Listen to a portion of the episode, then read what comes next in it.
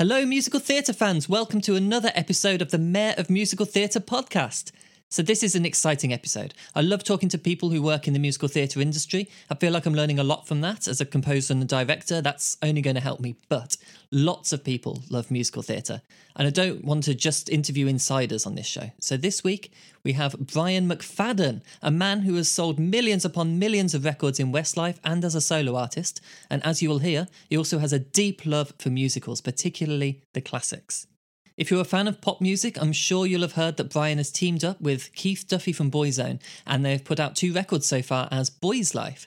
Not only that, but they're going on tour together this year, and you can find all the dates and tickets at boyzlifestore.myshopify.com. If you haven't heard their music before, do go check it out. Their first record together features a full symphony orchestra and covers of classic Westlife and Boyzone songs. And their new record, Old School, has lots of original songs too, with a, a slightly retro rock edge. It's, it's a cool one. Go listen to it. We talk about both of those albums and much more in the interview. Remember to head over to musicaltheatrereview.com for all the latest news, reviews, and interviews on all things onstage, backstage, and worldwide. Also, if you haven't already, please subscribe to this podcast to get the latest episodes sent straight to your podcasting app of choice. We have such a good lineup of guests this season, and I would hate for you to miss out. You can also follow the podcast on the socials at the handle at musicalmayorpod and Brian himself at, at Brian McFadden. Now, I don't really like to talk about myself in this podcast too much. I declared myself mayor, and that's enough narcissism for anyone. But due to schedules, we had to record this interview while I was at my day job, which is in a school. So I was constantly shooing away noisy children and worrying about the noise from the playground outside. So I was, I was a bit worried about being, you know, a bit distracted, a bit disjointed conversation happening because of that. But Brian is an absolute pro, as you'll hear. We had a fantastic chat. We covered some really fantastic musicals. I hope you enjoy this chat between Brian McFadden and the Mayor of Musical Theatre. Let's get into it.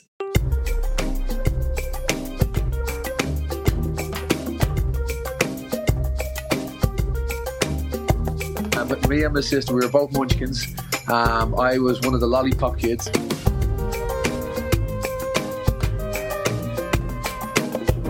He is a singer songwriter who has sold millions upon millions of records as part of the band Westlife, as a solo artist, and now with Boyzone's Keith Duffy in their supergroup Boyzlife. Brian McFadden, thank you so much for joining us on the Mayor of Musical Theatre podcast. How are you doing? I'm good. How are you doing? It's been a long press day for you, I think. Yeah, no, it's been okay. Listen, they they come up every time we have a tour or an album out. You've, you've got to do all the interviews, but you, you get used to it. It's been twenty odd years now of, of doing it, so you kind of kind of trained naturally for it just to just spill out at this stage. So it's nice to do something like this where I'm talking about something a bit different. Yeah, well, I mean, let's talk a little bit about the, the tour before we get into musical theatre. Um, you've been in Westlife, you had a hugely successful solo career, and now you're joining up with Keith Duffy from Boyzone, another huge band. You've released two albums, you're going on tour again. Uh, do you just not want to rest? Uh, I do, but I, we enjoy doing it. You know, obviously we don't we don't go out as much as we used to when we were younger. You know, hmm. I think when we started in Westlife, we worked 365 days a year. We, if we weren't doing gigs, we were doing TV shows or photo shoots and all over the world. So the nice thing now is we, we get to have a nice home life and then we go off for, you know, a month or so and do a tour. And we do that a couple of times a year and then we do some festivals and stuff. So it's a nice balanced life that we have now. So, you know, I don't think we'll ever stop singing until we die. Well, that's good. You, you both share that mentality. Have you been friends for a long time? We've been friends since uh, 1998 when Westlife were Boyzone Support Act. Wow. Um, and that's when I first met Keith, and we've pretty much been friends ever since. I mean, you have to imagine there's a little bit of a rivalry there with you've both sold loads of records, you're both successful artists. How does it work when you're on tour? How do you decide who gets to sing the heroic high notes and that sort of thing?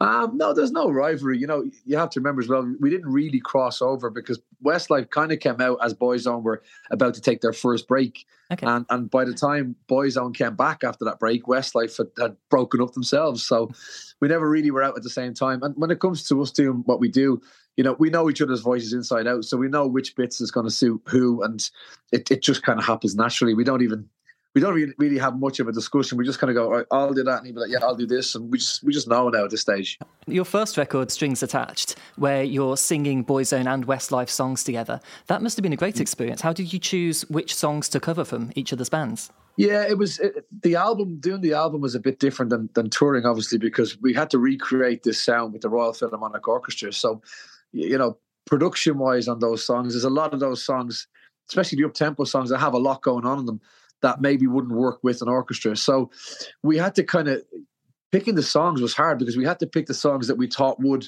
would work with an orchestra without making it first of all too different, but at the same time making it different enough that it sounded like our own, if you know what I mean. So yeah, we had a, we tried a lot of songs, and, and we you know we used um, with the producer Dan, we actually he did some kind of mock up strings and stuff to try different songs. But it was a long process for us to narrow it down. And, and in the end, there was even a couple of songs that we did that we didn't use because they just didn't work. They were, you know, there's some some especially up tempo songs. It's very hard for an orchestra to recreate that kind of rhythm, mm. especially when you've got big Swedish sounding pop songs. They don't really they don't really work out with an orchestra as well. Well, on the latest record, you've gone in a complete other direction. Then, I mean, it's still got the the anthemic choruses, the soaring melodies, the, the love songs that you're known for. But it's yeah. there's a lot of guitars on there. Some of those songs really rock hard. Well, yeah, that's the album's called Old School because we wanted to make an album that would have been something that Keith and I would have bought as kids. You know, the kind of music that we listened to. You know, from bands like Guns N' Roses and Bryan Adams, U2, all these rock bands that dominated in the 80s and the 90s. Um, and we wanted to make one of those kind of records, uh, especially the 90s for me. To me, when we were producing this record, I wanted it to sound like something that would be in a real 90s movie like Top Gun or The Karate Kid or one of those kind of movies, you know? Um, that's what we wanted to do. We wanted to almost go back back in time with this sound with this album. I mean, you're putting a tour together now. Uh, how do you find the balance when you're on tour between the up tempo songs and the big ballads and the old hits and the new songs? Well, we don't have that many up tempos, so they normally get all get done, uh, and we normally start start fast, finish fast, and then kind of sing all the ballads in the middle. Um, and with the new stuff, we don't do much of the new stuff. We only do probably the sing, a couple of the singles you know, because we know that most people are coming to hear, you know, the old stuff. So we're very conscious of that, and we're very conscious of making sure that most of the songs that we do from Westlife and Boyzone as well are the biggest hits. You know, so when people turn up at the show, they they know pretty much everything that we're going to sing. I've been listening to the the old school album in the gym over the last week, and it's it's really it really gets you going. It's it's good to have some of the, those rock songs amongst the ballads. I think. Yeah, absolutely. No, listen. See, I think when we think of ballads and boys on Westlife, we think of the really slow, you know, ballads. But yeah, I, I guess in the eighties and the nineties, that kind of big power ballad was a ballad. You know, there's big soaring, you know, rock mm. drums, rock guitars, and those every chorus you want to hold your fist in the air when you're singing it. You know that that's what to me that was a ballad growing up. But then obviously when I joined Westlife, I realized that there's another level of ballad, which is songs like "Flying Without Wings," which are really slow and quiet. Hmm. So yeah, you, you, kind of learn that there's different kinds of ballads, but we wanted to do the original style ballad for this album. You're talking about some of your early music influences, and you mentioned earlier you're a big fan of musical theatre as well. Do you remember how you first got into musical theatre? Like, was there a show that really got you into it? Well, there was no one time that I got got into musical theatre. I grew up obviously starting out with Christmas time, you know, back because kids today won't understand that there was a time when you only got to watch a movie when it was on the TV. There was no such thing as Netflix and, and Amazon and all this stuff. So every Christmas we were always very excited about, you know, Boxing Day, Christmas Day, Christmas Eve. You would always have either Annie, Oliver, Sound of Music, Wizard of Oz, um, Grease, and maybe something like uh, Chitty Chitty Bang Bang. So these these were the movies that I grew up kind of loving, you know. And I then I went to stage school when I was quite young, probably four or five. Oh, wow! So I was always singing songs from musicals as a kid.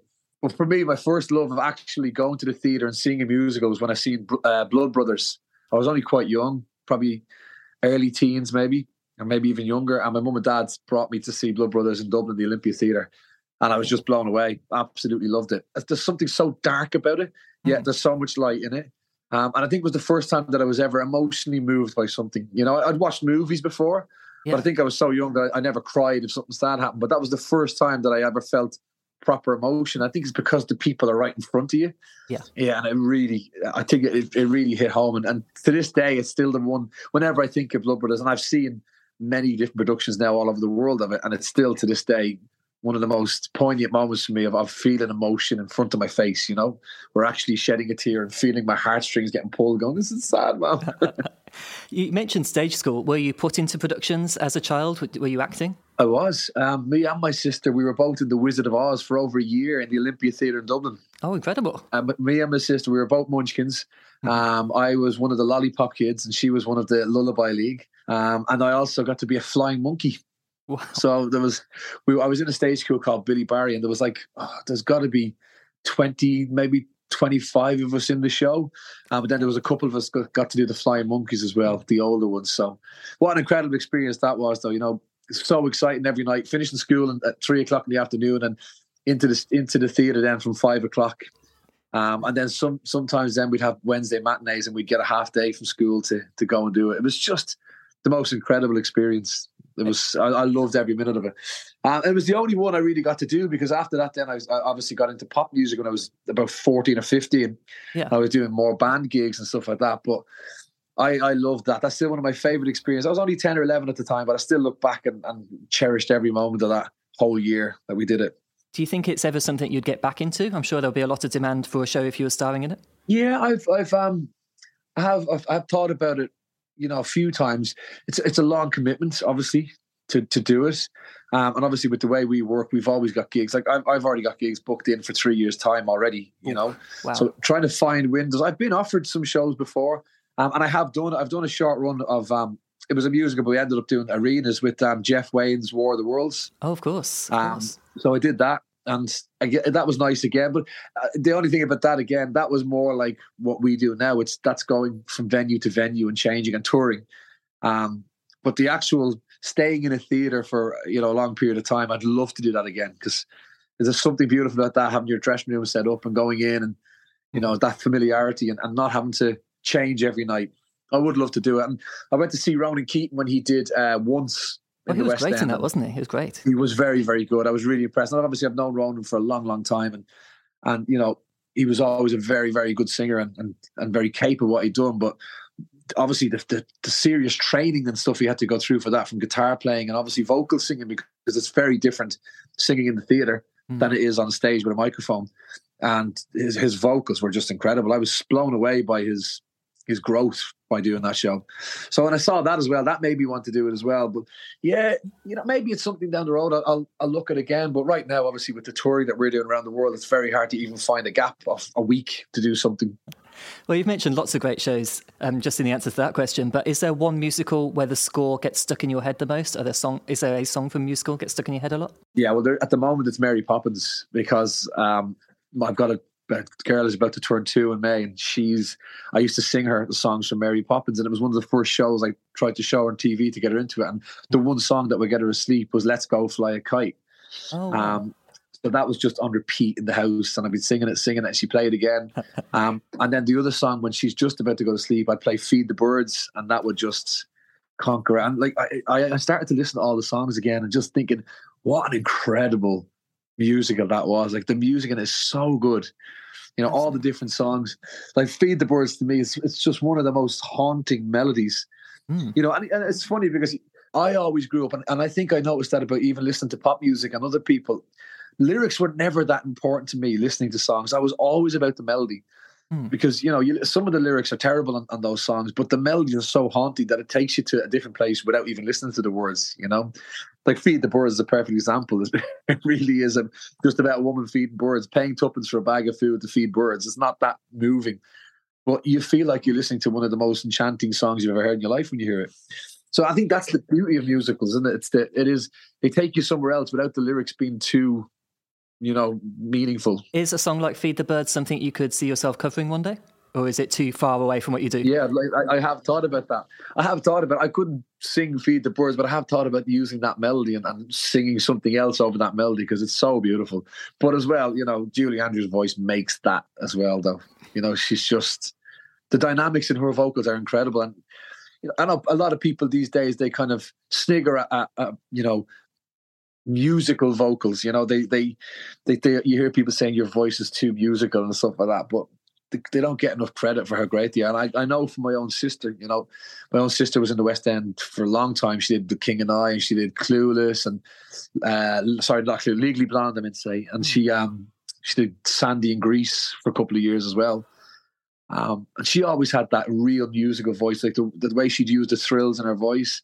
And I've always loved it. I know a lot of people don't, but I, I love that. Um, I'd love a singer to come out and make kind of popular music with them kind of vocals again. I think kids today need to hear that.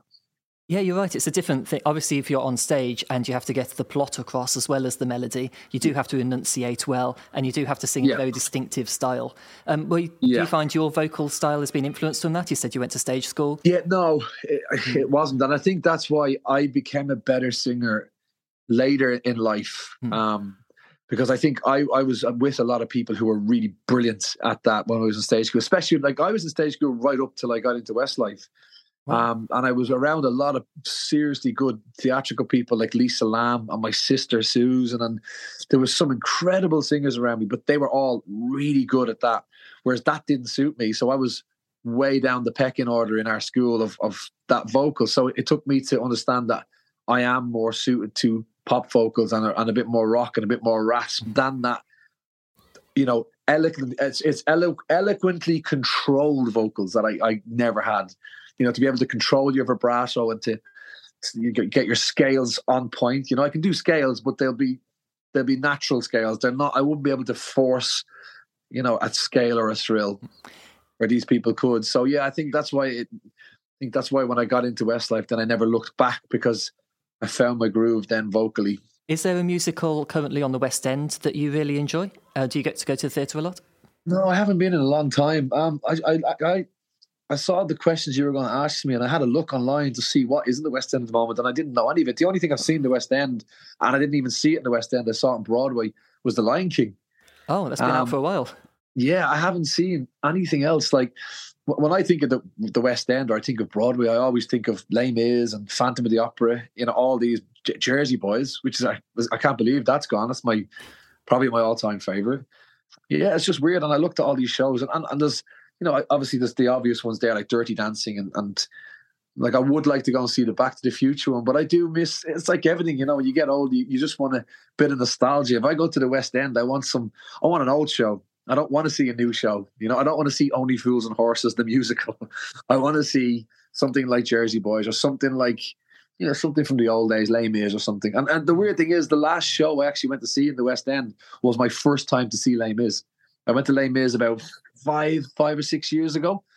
Um, just after I did War of the Worlds. Um, it was the first time I'd ever seen Les Mis. Wow. And, and uh, I, I, did enjoy it. It was long. It is long, sir. Very big and very big and spectacular. But yeah, pr- pretty amazing show. But it was funny that my whole life never got to see Les Mis. What musical has made you laugh the most? You know, I don't know. I doesn't. I can't really think of one that made me laugh. I'll tell you what. Actually, I can't remember the name of it, but I went to see that um, Simon Cowell and what's the guy, bald head, the glasses, and the big collars. Oh, Harry Hill. That from TV. Yes, they wrote that musical together that was based on X Factor and yeah, I can't sing. Britain's Got Talent. I can't sing. Yeah, I enjoyed that. Mm. And so I went to. I think it was. I went to the premiere or something like that. It was one of the. It was like the launch night, and everyone was there. I know it didn't last very long, but I I actually really enjoyed it, and I laughed a lot. I thought for a modern musical, pretty good. No, I missed that one myself, but I've heard such good things about it now, and it's a shame that it's probably not coming back. Yeah, I was very surprised. It didn't last very long. I was I was quite surprised because mm. I hmm. remember on the night, you know, thinking to myself, this this is this is a winner. You know, they're onto something good here. And, and normally with Simon, when he starts something like when he did X Factor and he did Britain's Got Talent, it normally is a winner. I suppose it's a very different game, isn't it? The West End and, and pop music. Yeah, maybe that's what it was. Maybe it was, maybe it was uh, frowned upon by you know they're looking. You've already taken over TV, you know, from the from the TV world. So maybe leave the theatre alone. there's there's a lot of snobbery. So this is Brian McFadden. Thank you again to him for talking to us about the musicals he loves and also the ones he doesn't. Definitely a few controversial opinions in there, but all part of the beautiful variety of human experience. If you have strong opinions either way on his choices, do get involved in the chat on social media in a respectful way, obviously. You can find us at, at Musical Mayor Pod on the socials. And do also follow Brian McFadden at, at Brian McFadden and Musical Theatre Review at, at Musical Theatre R. Now, back to the chat. Aside from the West End, do you have a favourite movie musical? You've named some great ones already. Uh, Grease, I think. You know, uh, for me, growing up, Grease was the ultimate, you know, the ultimate dream. For that's the school you wanted to go to. You wanted to hang out with guys like that. You know, yeah. uh, I loved Grease. Uh, Grease was one of those ones that, again, back in the day, we didn't have Netflix, and I had a, a videotape VHS of, of Grease, and it was something that I almost watched every day. Till till the video was worn out. I absolutely loved it. Um, but I also, you know, as a kid though, The Wizard of Oz was up there as well. I watched that a lot, and I watched Annie and Oliver. I watched a lot as well. Probably because we sang a lot of those songs in stage schools growing up. You know, they were obviously the big hits. And also my sister, um, the first show she ever did, she actually played Annie in the Olympia Theatre in Dublin for over a year. So I went to see that quite a lot as well. So I, I, I'm not a big fan of modern musicals personally. Like I didn't like. I, I don't understand the raving about La La Land. I thought it was terrible. I hated it. Um, and even even the Greatest Showman, uh, it was okay. You know, it's probably the best of modern movie musicals, but still, it doesn't come anywhere near the old stuff. It's just they try too hard, I think, to be cool and mm. you can't be cool. You just got to let a musical be a musical. Yeah, that's really interesting. Um, I suppose, uh, as you say, a lot of it was singing in stage school and learning those songs off by heart, and so you do have a connection with these older musicals and these older properties. Whereas a new musical comes along, you don't know what it's about. People are just starting to sing at you on screen, and that's a very jarring thing in this day and age. Yeah, it is. And, and that those I, I watched half an hour of the worst thing I've ever seen in my life, which was that Will Ferrell and uh, Ryan Reynolds, that Christmas oh, the thing. Christmas oh one. my yes. god, horrendous! Like, I, I like the, the, number one thing if you're going to do a musical, the, the actors have to sing. You cannot just get auto tune and just you know draw on a screen and make them sound like they can sing. They have to be singers. It's the only person the, at, the, at, the, moment in the world that should be allowed to do a, a, movie musical is Hugh Jackman. He's the only one that can, you know, has got the triple threat. He can act, he can sing, he can dance, and, and he's the only one that should be allowed to do a proper musical. Anyone else just needs to leave it alone. Well, there was a question about what musical do other people love that you don't quite understand, but I think we've covered that. We've covered that entirely. Well, there's that, that, and and Phantom of the Opera. I saw oh, that yeah. as well when I was younger, and I, ne- I never liked it, and I knew it was probably at the time probably the most popular musical in the world and I just didn't get it. And I you know and I was a musical kid at the time and I just I went to see it. My mum and dad and just thought it's not for me. Just, just didn't enjoy it. It was one of those ones you know you know sometimes when you go to a show that's terrible and you're you're thinking to yourself this has got to be near the end of act two. And you know you, you start mm-hmm. to figure out where the story's going there can't be much more of this story to tell so it's got to be nearly over And that's what I was like you know I was like yeah surely there's like maybe four more pages and that's it has to be it because I can't go anywhere else with this story. It's got to be over. It's a weirdly creepy story as well, isn't it? Yeah, I just ah, not for me, and I don't understand why it was so popular. Well, on the flip side of that, what do you think is a romantic musical? Is there one musical you find really romantic? Um, The King and I. I think that was mm, quite romantic. Classic. Good story. Yeah. Um, like still got to be Grease as well, isn't it? Oh, Grease still got to be that that original, the bad boy and the the nice girl and the whole flipping of it and everything. It's the fact that the bad boy turns into a good guy to get the good girl. It's pretty romantic. Do you consider yourself a romantic, affectionate sort of person? I would say so. Yeah, I would say so. Above average, maybe. Above average. Try and do try and do try and do romantic things as much as I can. Well, a lot of your songs are love songs, of course. Do you ever feel like doing a really dark, heavy metal album about death and darkness? Um, I, I had an album I released in Australia called The Wall of Soundz, which was quite dark, and it was, it was lyrically it was quite dark, but it was all kind of pop dance. It was quite heavy pop dance, like wasn't what I normally do.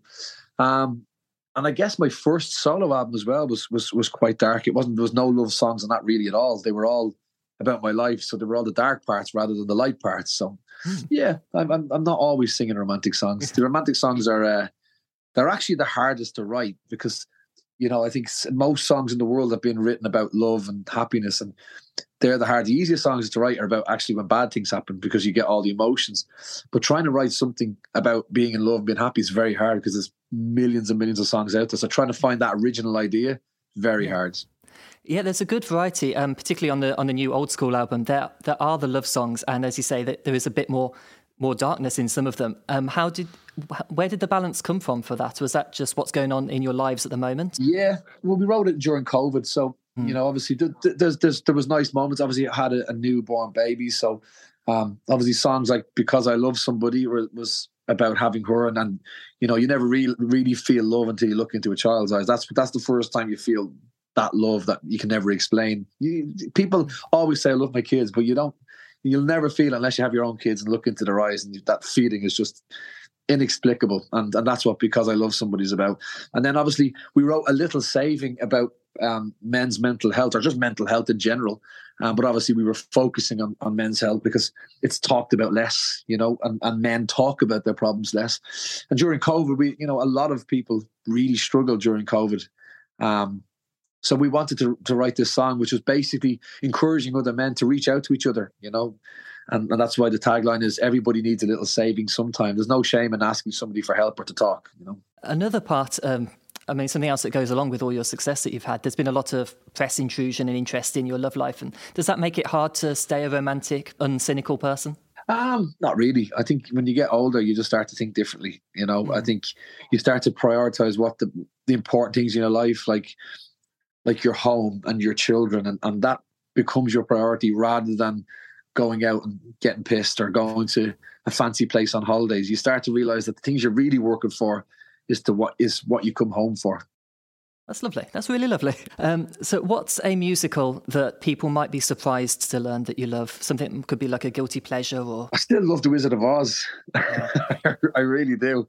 I yeah. still love The Wizard of Oz. I think it's so good, and the original is just so brilliant. You know, I know they did Wicked and all that stuff, and hmm. um, there is that one great song from Wicked. I, I wasn't mad about Wicked myself, but the original Wizard of Oz, and maybe because I was in it, maybe because I watched it as a kid, but there's still something so pure about that. It hmm. just it has everything. It has absolutely everything in it, and it still stands the test now. I think people watch it now, still fall in love with it for the first time when they see it. Yeah, I mean, it's such it's one of the first color movies. It's really old in that respect, but also they just did a production in Leicester over Christmas, I think, which was really successful oh, yeah. as well. It's got such longevity, I think, because it's not yeah. set in the modern world as such. Yeah, you can do it at any time. People can relate to it. That is, it is. It's timeless because you, because even if you did write it now, you're still the fact that most of it happens in Oz. You can the first bit and the last bit can be pretty much anywhere in the world and just take you to Oz. And, and I think even that Oz now would still stand true today. I think we'd still all be blown away to see that, you know, the poppy fields and the munchkins and all of that. And that's the part about it. I think it's, you know, it doesn't matter what this world is like, that will always be a weird world to us.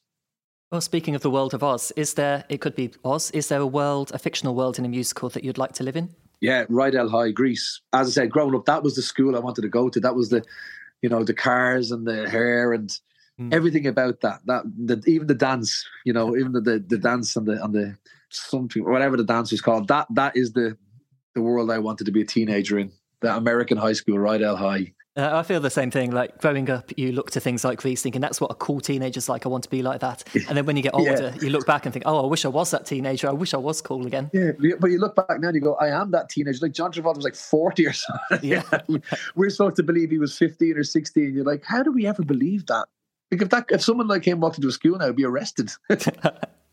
um, if you were to direct a radical restaging of a classic show, are there any shows you think could benefit from being updated to the modern day or changed? Um, maybe maybe the Wizard of Oz. Maybe maybe that thing I was saying about the Wizard of Oz about hmm.